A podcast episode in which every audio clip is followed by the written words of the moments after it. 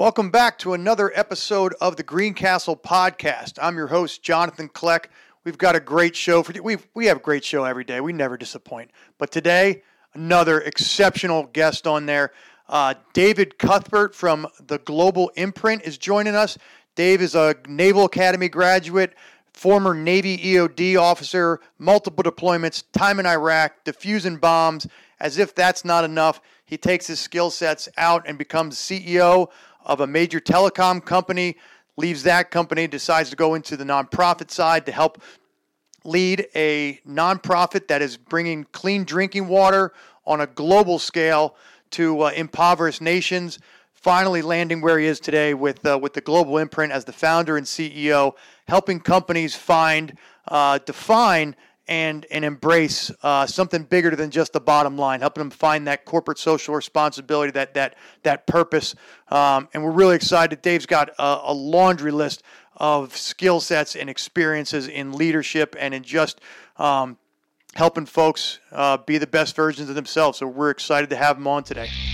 This individuality stuff is a bunch of crap. There's a reason why. A master of innovation. The key to this growing is you. Any rational person would give up. I can't disagree with that. Make sure that we're not prisoners of our own experiences. You need a team of great people. We will not tolerate a loser. What they need is a common vision. Helping organizations win one veteran at a time. This is the Greencastle Podcast. Hey, thanks for joining us today, man. I know you're busy. I know this uh, this coronavirus environment's got you you busy, especially as a, a startup entrepreneur. Um, can you talk to us? Just take us through. Um, we did the intro, but tell me a little bit uh, about uh, Global Imprint. Yeah, John, thanks a lot for having me on. I really appreciate it. It's uh, it's always great to talk to you. So appreciate this opportunity. Yeah, interesting times for sure, especially you know for everybody really. But um, you know, to be an entrepreneur at this time, to be you know an early stage business, definitely complicates things. But um, there's still a great opportunity out there, and I think there's know we're seeing a lot of opportunity for global imprint, quite frankly, as things continue to evolve and change. Um, so global imprint, what we do is we work with companies and help companies design and implement sustainability strategies. Uh, we work with them on their philanthropic initiatives. We work with them on their ESG ratings and really help them. And ESG are, for people who don't know. Yeah, it's a good question. Yes, sorry about that. But environmental, social, and governance um, funds, if you will. So these are large capital funds that are developing around the world. And essentially, investors and banks and so forth are looking to invest these funds into companies that score really well as it applies to environmental sustainability, social responsibility, and good governance practices. So it's really important for companies to uh, build this into their business operations, these initiatives, so that they have more access to these these funds around the world. And these funds right now are sitting around 30 trillion dollars globally, uh, which is about one quarter of the global capital available to companies. So it's not a small thing. And these have been, you know, growing with momentum and and um, you know accessibility over the years, but it's really reaching its peak. No, you know, we'll see how things change with COVID 19, but this remains a very uh, important thing for companies to be um, aware of and, and to be working uh, with. So, so that's if, what we do. Could, I'm sorry. It's, yeah. If, if I can break it down in simple terms for people who are listening, going, all right, so good governance and and corporate social responsibility. We're, we're talking about uh, organizations, companies, or, or, or whatever, for mostly for-profit companies who are doing more than just saying the bottom line is all that matters to me. Now, now we're talking about having more than just uh, a, a monetary-driven purpose. Is, is, am I capturing that? You, you hit the nail on the head. I mean, this has become way more important for companies over the last decade, as we all know. You know, this is this is nothing new. It's corporate social responsibility and corporate philanthropy, but it's really all rising to the surface because of the um, the growth of really these ESG funds. Let's let's break that down a little bit. Let's let's talk about what's actually happening in the market and why all this is actually coming to to bear. And, and I would again, I would suggest that even now, in the context of COVID nineteen, like these issues haven't gone away, um, and it's going to be interesting to see how they evolve. But it's there's there's good reason to believe these things will become even more important going into the future, and, and we can get to that in a moment. But let's let's just talk about like what's actually happening in the market. Um, and, and these are statistics. i I'm going to cite a couple of statistics. These are statistics put out by Forbes. You can find them easily just by doing a basic search on the internet. But you know, recent statistics say that 88% of consumers, when they buy a product, they care about the social causes that that product stands for. So if they had an option to buy product A or product B, and they were both, you know, from a performance standpoint, whatever it be, electronics to uh, consumer-based products, whatever, if they had the option between those two products and one was aligned with a social cause, one wasn't, 88% of the time they're going to choose that product that aligns with social cause. So this is happening across all kinds of markets. You're seeing it happen um, in many of the things that we all purchase. And I would, you know, to our listeners and to even us, I mean, test it against ourselves. Would we make that decision? And the answer is yeah. I mean, it makes sense. Can so you uh, can, starting to pay you, attention? I'm sorry. Can you give me an example? Just again, I'm trying to think. It's put it's put some context to it. Um, I don't know if we're if we're talking about a gallon of milk or if we're talking about a new car. What's uh, what would be like an example that somebody can relate to and go, oh, you know what? I now I just, you know what? I actually did buy this or I did uh, uh, favor this thing because of, of, like what's a company who's done a really good job of, of marketing their social cause? Yeah, well, there's like the I think like the probably the banner is Patagonia, right? So they every single thing you buy, their whole shtick is when you buy it, you're actually buying this product and not do, doing as little harm to the, the entire supply chain when you buy that product. And they want you to buy that product and like never buy another product again.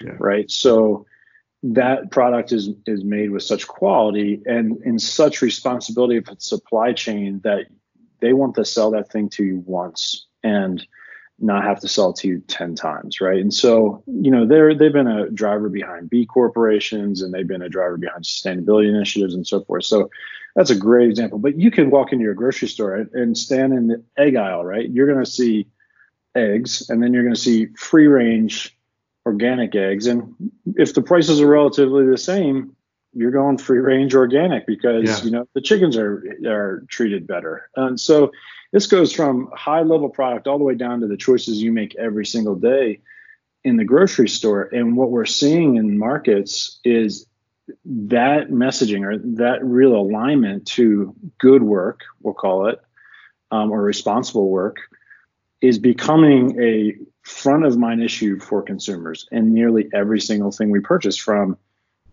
eggs to fleece to even cars. Now we're talking about hybrids and Teslas and these cars that uh, all you know aren't as dependent upon fossil fuels. And we're doing this not because they're necessarily cheaper. We're doing this because we care the because you know we don't want to damage the environment or we care about climate change and don't want to be consuming more and more fossil fuels at the rates we used to. So again, it applies to almost everything.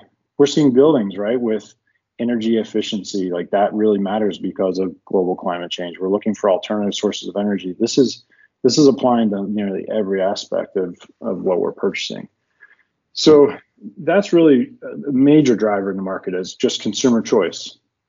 The second real major driver is employee choice, the labor market. Now, this is obviously a really unique and different labor market that we're seeing today with COVID 19, right? Mass sure. layoffs and so forth. But generally speaking, and I still think, again, this would apply, um, people really do care about the brands they work for. They want those brands to be responsible brands. And the trends have been very strong up until now that given the choice again, and if monetary sort of levels were were even equitable, but people have, have actually said we would work for less if the brand or the company was that much more responsible. If I felt like I was working for a cause essentially bigger than myself. And the statistics are pretty high in this, especially especially in the millennial generation, who I think is really changing the uh, the labor market. Um, and now the millennial generation is the largest labor force in the United States. So, so you, this is a, a, pretty major thing. You said we've seen that trend. So uh, Yeah. you and I are Gen Xers, and then and and, and we're actually sort of on the on the senior end of, of that of the, the labor force by and large. You're saying, Yeah. and then we see that trend with millennials, and now even Gen Zers coming in. You're saying that what we're seeing is that people will come in, and and I've, and I've seen articles that have suggested that that's part of the interview process from the uh, prospective employee. Like they're doing their their due diligence on the company, going, nah, this company is, uh, you know, they, they they have you know they had terrible reviews about their not not just about how they treat their employees, but about that that again that this this term that I don't know that everybody's familiar with corporate social responsibility. What what do they stand for other than just you know like Enron? We're just making money and we're just you know greed and, and capitalism, uh, uh, or or you know or just uh, just the monetary, just the bottom line. What else are they standing for? And you're saying that, that that's a, a trend that we're seeing by and large with the workforce coming in. Yeah, absolutely. I mean, there's a book written called Purpose Economy, and they say that you know millennials are jumping around job to job trying to find that, and, and on average, they're in their 20s, they're holding seven different jobs, just in their 20s. It's pretty astounding, right? American business in 2018 lost 11 billion dollars just in employee turnover, and we all know this. For any of us who run a business, like one of the most expensive evolutions we can go through is to lose an employee. How do you how do you retain that talent? I mean talent that you've invested in you've trained you've got them up to speed on your product and so forth you have to engage them in the work. They have to believe in the work. They want to be a part of something that matters. They want to be part of something of this bigger stories with with social responsibility but also good governance. So if we talk about the esg the g stands for good governance you know they want equitable pay. You know there has to be uh, you know pay scales that are that are fair for everybody. They can't have biases built into them. That's part of the good governance structure. And so companies who are leading the way uh, quite frankly it's kind of interesting we're t- still talking about that issue but it's still a real thing. Um, you know people want to work for companies that are fair that are honest that and that are a part of um, you know being good citizens of the world at a corporate level. And so that's greatly influencing the way that companies operate the way that companies talk about their products the way they they talk about their brand and how they engage their audience which also includes their their um, their employees. So you know you have the the consumer market shifting. It's been shifting for a long time. You have the labor market that's certainly pushing a lot of momentum. And now you have pardon me, you have these ESGs, which is your capital market, environmental social governance markets. So that's happening. So what again, what banks are saying, if you meet these certain standards, you have access to higher levels of capital. And beyond that, Merrill Lynch put out a report not too long ago that says those companies are actually starting to outperform companies with low SG, ESG ratings. Because, well, maybe, and I'm, I'm presuming a bit here, maybe because they're able to retain their talent or they're able to engage customers and and and um, increase customer loyalty. And that's that's me presuming, but they're starting to see metrics that actually say that ESG highly rated ESG companies are doing very very well in the market. We don't go back So- to fact finder on this uh, podcast. We'll just take everything you say as, uh, as yeah, but I, as the gospel truth. You heard it here Yeah, first, folks. exactly. That's it. That's the truth right there. yeah, that's fine. Shoot me a shoot me a direct message on LinkedIn if you disagree. but there are a lot of stats that Your inbox is just that. going like this right now. yeah. Hey, listen, this is an open dialogue, right? But I mean, no one, nobody would argue. I think that all of these things are happening. There's enough evidence out there to say that. But what, so what does that have? What, what does that create? It creates companies that need to be very self-aware and very conscious of these issues, right? And at the end of the day, that's what we're really talking about. And so that you know, going full circle here back to what we do, we help gr- companies, global imprint partners with companies to develop growth strategies that are very aware of these issues. And there are a lot of different things that we can do for organizations, and we do do for organizations to help them on that on that growth path to do it in a very mindful, aware, and sustainable way. Um, and I think it's a really exciting space. I- I'm sorry. Would, would it be accurate to say then that not just doing it, like so what you guys do at Global Imprint, you're, you're not just helping companies because if a company does it but nobody knows about it, you know, it's like the tree falling in the woods, right? So would you, are you guys part uh, culture development, part PR firm, part uh, operations? Like you're helping them from that if you do have a, a, a purpose that you stand for in your XYZ corporation, um, if you're if you're promoting it, but you're not actually living it on the inside, there's going to be a disparity, and the people on the inside are going to say, it, you know, it, there's some bullshit here that that you know the company's not really living up to their dreams, and that's a, that's a PR issue, right? But on the flip side, if you are doing it but nobody knows about it, that that's a problem too, because as you said, your customers want to buy in. They, there's there's an, an allegiance, a loyalty with companies that are that are known to be doing things. So are you guys helping them both on the inside and then also projecting and and and letting it be known what they're doing? Yeah, uh, exactly. We're we're sort of a full service partner in, in, that we create all that content, all that storytelling that actually supports the brand story, and we think it's really important. And I'll go back, as you know, before you know um, founding Global Imprint, I was the CEO of an international water organization, Wine to Water, and we did uh, clean water initiatives in over 40 countries around the world. And to do that, we partner with companies all the time. And I would get that question from corporate leadership always it, should we tell this story? We feel like it's a little self-serving. Um, you know, how what is the best way to share a story like this? And, and companies struggle with that. And there, there's, and I appreciate that self-awareness. They want to do it, and they want to do it well, and they don't want to do it in a way that just sort of pats themselves on the back. My position on it is, you absolutely have to tell that story. One, you're doing it. Two, it encourages others to do it. It encourages other good work, right? And secondly, uh, I'm sorry. Thirdly, um, we need we can do it and we can do it very well. We can do it in a tasteful manner. We can do it in a dignified manner. We can we can be honest about what the work is, not only the successes of that work, but what were the challenges of that work. And I think that that's the kind of engagement people are really looking for. And then lastly, we become advocates of a cause.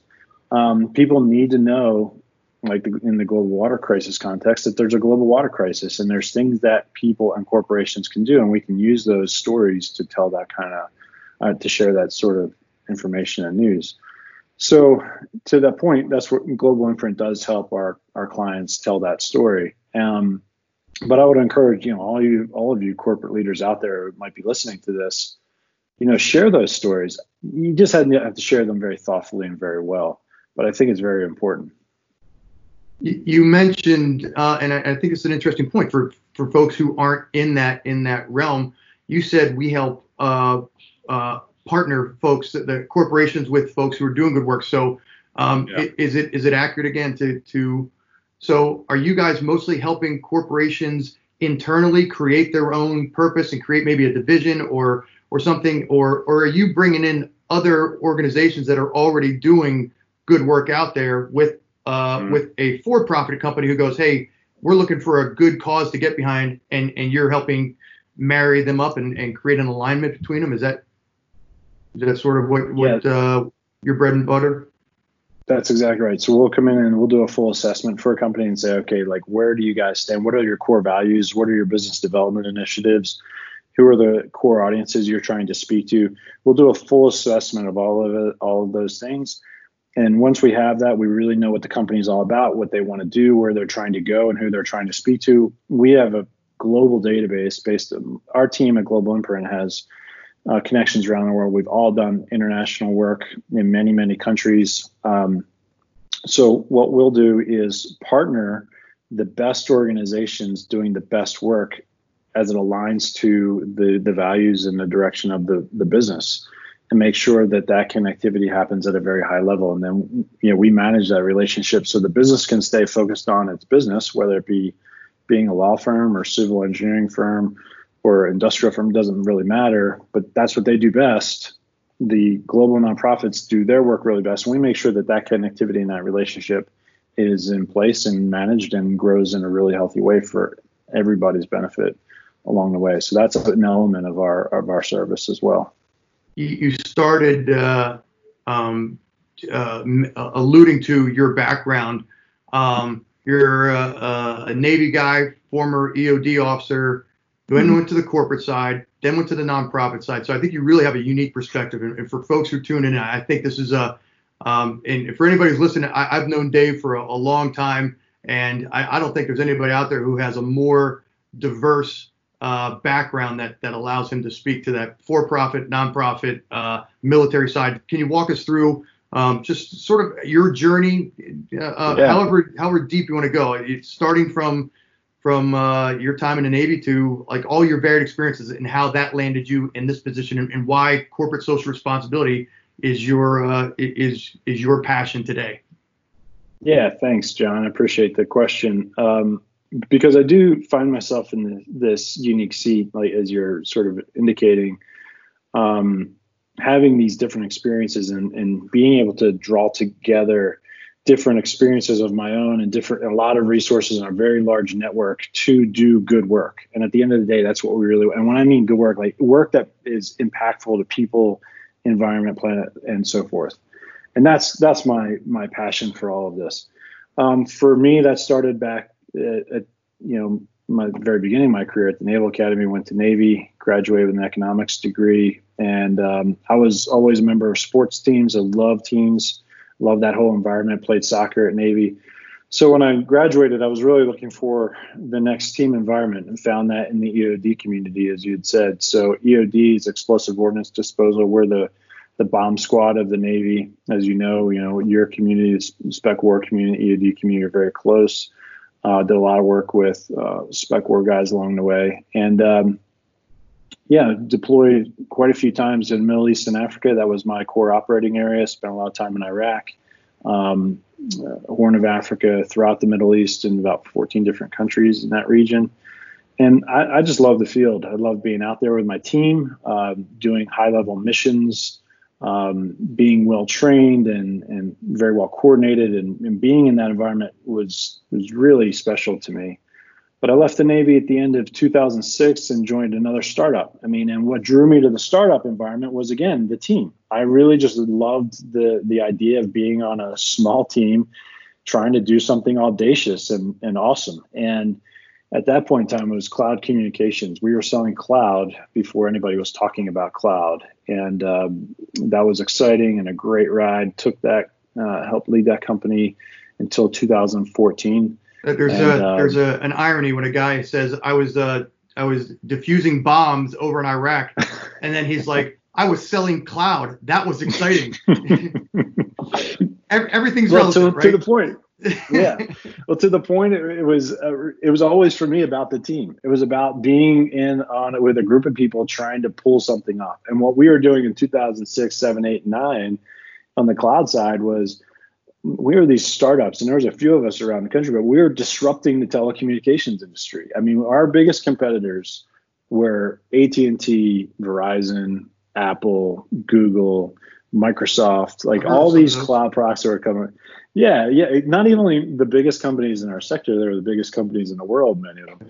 So, you know, I thought that was very fun, and uh, we enjoyed, and we actually did quite well with with that. And so, did that until 2014, and then, as you indicated, I left that sector and was looking for my next gig. I actually thought I was going to stay in technology, and I came across this um, on LinkedIn. I came across Wine to Water, which was this international water organization in North Carolina, and I was living outside of Philly at the time in South Jersey, and um, saw this thing on LinkedIn, and it was this posting for the CEO of this organization, I, I, found it fascinating because the first seven or eight bullets were all about international field experience, which I had done nearly a decade of in the Navy. And then the second half of that job description was organizational development experience, which I had just done, you know, another eight or nine years, pardon me, in technology. And then I had this mission for helping people get clean water who didn't have it and man, that really changed me. That really changed the direction of my life. Was that element there, which was, hold on a second, I could apply all of my different experiences to this and really benefit people. And uh, I helped run that organization for five years, a little over five years. Um, Wine Water's done way, you know, provided water for way more than a million people um, globally. We established offices in four countries so I really understand what you know what it takes to work in um, very difficult environments. And uh, as you know, that evolved, and I was looking to take my next step in my career. This role, which was the culmination of the culmination again of my corporate experience, my international nonprofit experience, my business strategy experience, and bringing all that to bear in this market is an opportunity I, I just thought was really interesting. And again, you know, since I started this company in 2019, the world's changed, right? The world's changed in the last 60 days. But I, I still remain very bullish on this. I really do believe that, you know, the world needs really good work. I think even more so as we come through this and out of this COVID 19 experience. And I, I, just, you know, I'm really grateful to be in the, uh, the spot I am and, and to work with the companies I do. What, uh, what does the world look like for corporate social responsibility coming outside, coming out of, um, because right, I mean, coming out of, of COVID, because yeah. right, maybe maybe companies had a lot more um, a lot more free capital to invest in corporate social responsibility or into that cause. Now we're talking about, I mean, the the unemployment yeah. rates through the roof, right? So that that that free capital, what's uh, how do how do you pivot? Uh, how does Global Imprint? How do you pivot, or or how do companies pivot to still be able to meet that um, that that that drive, that that that that purpose that the employees want to have um, and we're seeing that a lot today, right? You're seeing all the news covered uh, today is April 24th, uh, right, right in the middle of COVID. We're actually already maybe even on the on the downhill slide a little bit as as states are talking about opening, but the the news is riddled with and, and social media is riddled with just good news stories about you know honoring uh, the the the healthcare workers. So there's they're finding they're finding people finding a and and, and maybe more so now than ever. People have a desire like man, I'm trapped in my house. I I I want to I want to do something. So how do how do corporations do that? How does what does your field or your industry look like going forward out of this? Yeah, I think that's the fundamental question for all of us, not only for Global Imprint, but I think like every single person running a business, I don't care if it's public or private at whatever level, is got has got to be asking this question. Like what are what's important for the way that I run my business as I come out of this? Um, to me, and what I think we're seeing to the points that you're making, I, absolutely believe people are really asking hard questions about not only the way they run their business, but how they run their life, right? And I'm asking questions about how, how am I going to change my behaviors? Um, do I need to get on airplanes as much, or can I do more business over video call? One, it's a better better carbon footprint for myself and Global Imprint. We've committed to being carbon um, positive, actually, meaning we're going to offset more carbon than we actually produce as a business. Uh, we call it climate positive. Um, we're going to have to make decisions like that, and we can make decisions like that.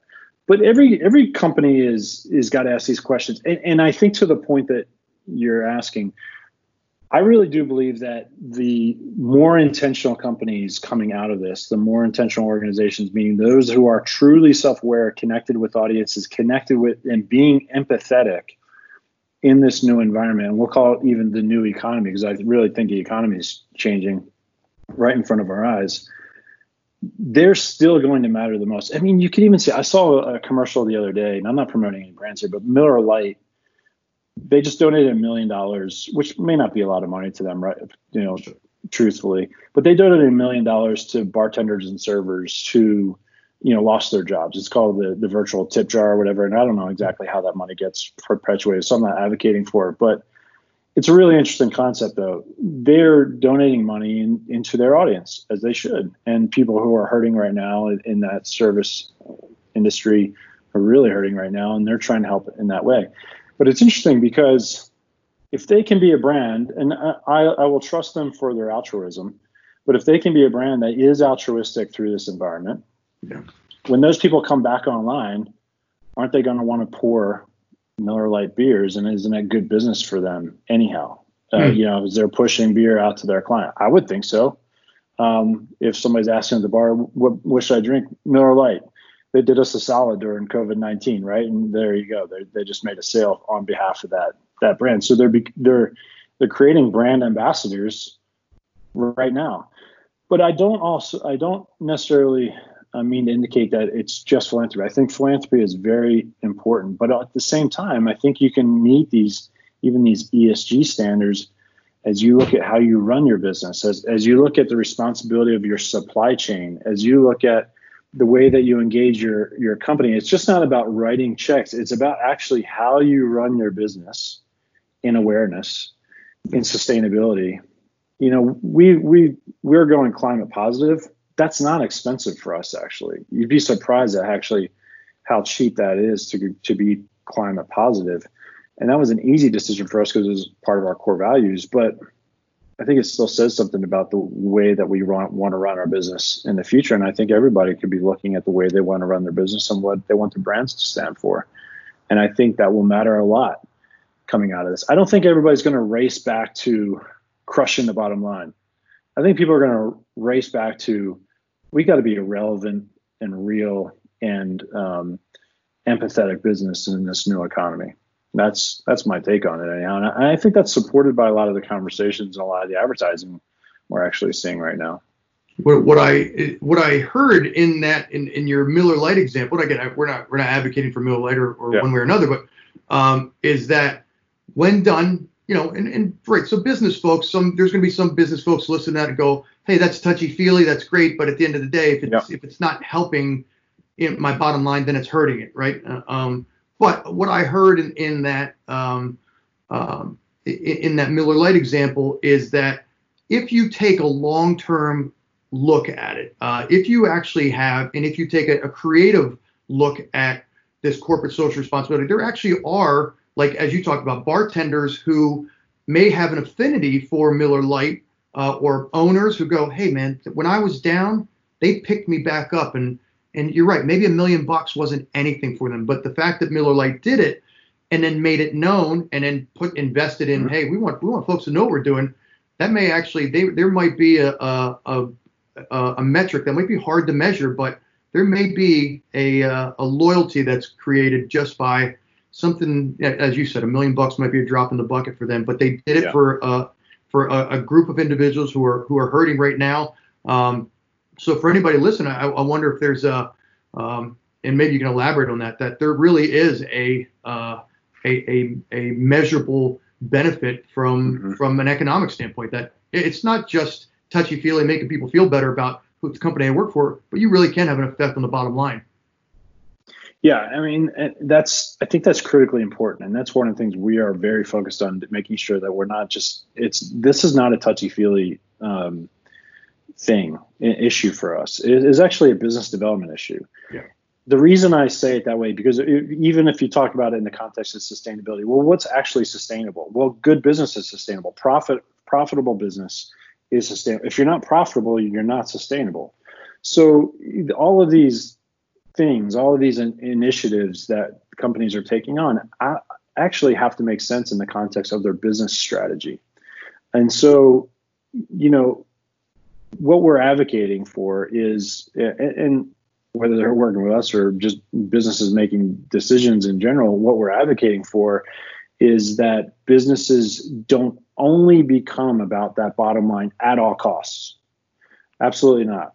What we're advocating for, and what we're also not advocating for, is um, businesses only being about, well, the planet at the cost of their own business. Not advocating for that either, right? What we're advocating for is let's let's develop a very strong bottom line. Let's develop good business development practices in a way that's socially, environmentally responsible. Because in the long run, if you really want to look at like being around for 5, 10, 15 years, we actually think they are the fundamental building blocks right now to long-term healthy sustainable growth business if you're not in that realm, if you're not talking about these kinds of issues, if you're not a re- socially responsible, if you're not, you know, if you, fair pay is not in the DNA of your company, if your social awareness is lacking, if your environmental awareness is lacking, and you're just, you know, destroying the environment behind you in your supply chain, you're going to actually struggle to compete in the next five to 10 years. So this isn't just a touchy feely issue like you're indicating. It is a true competitive issue for companies, which is kind of interesting and, and very refreshing for all of us because it's like, oh, okay, a competitive advantage is actually environmental stewardship or social yeah. responsibility or good governance. Yes, that's awesome. Now we're talking about real fundamental change. And that's what I think gives everybody a lot of hope that we can do business better going in the future. And if COVID's done anything, man, you know, as you and I've had conversations about this, it's a really interesting time because it's given us all this collective pause. There's like almost nothing else that I could have ever dreamed of creating a collective pause like this for everybody at the same time to take a step back and say, all right, what's different about the future as opposed to the way that I did things in the past? Like this is the perfect opportunity to be asking these kinds of questions and building a stronger brand in the future. And I think it's a you know those who take advantage of this are going to find themselves in a really advantageous position going forward. Uh, I love the, the way you, you, you conclude that. You're right. It, it, really is going to be advantageous, and people and people will see that, right? Especially and and we I feel like we've hit the reset button on what we consider important, um, um, and what we uh, what we value. Um, and if you and maybe we always valued those things, but now coming out of this, you're like, well, you know what?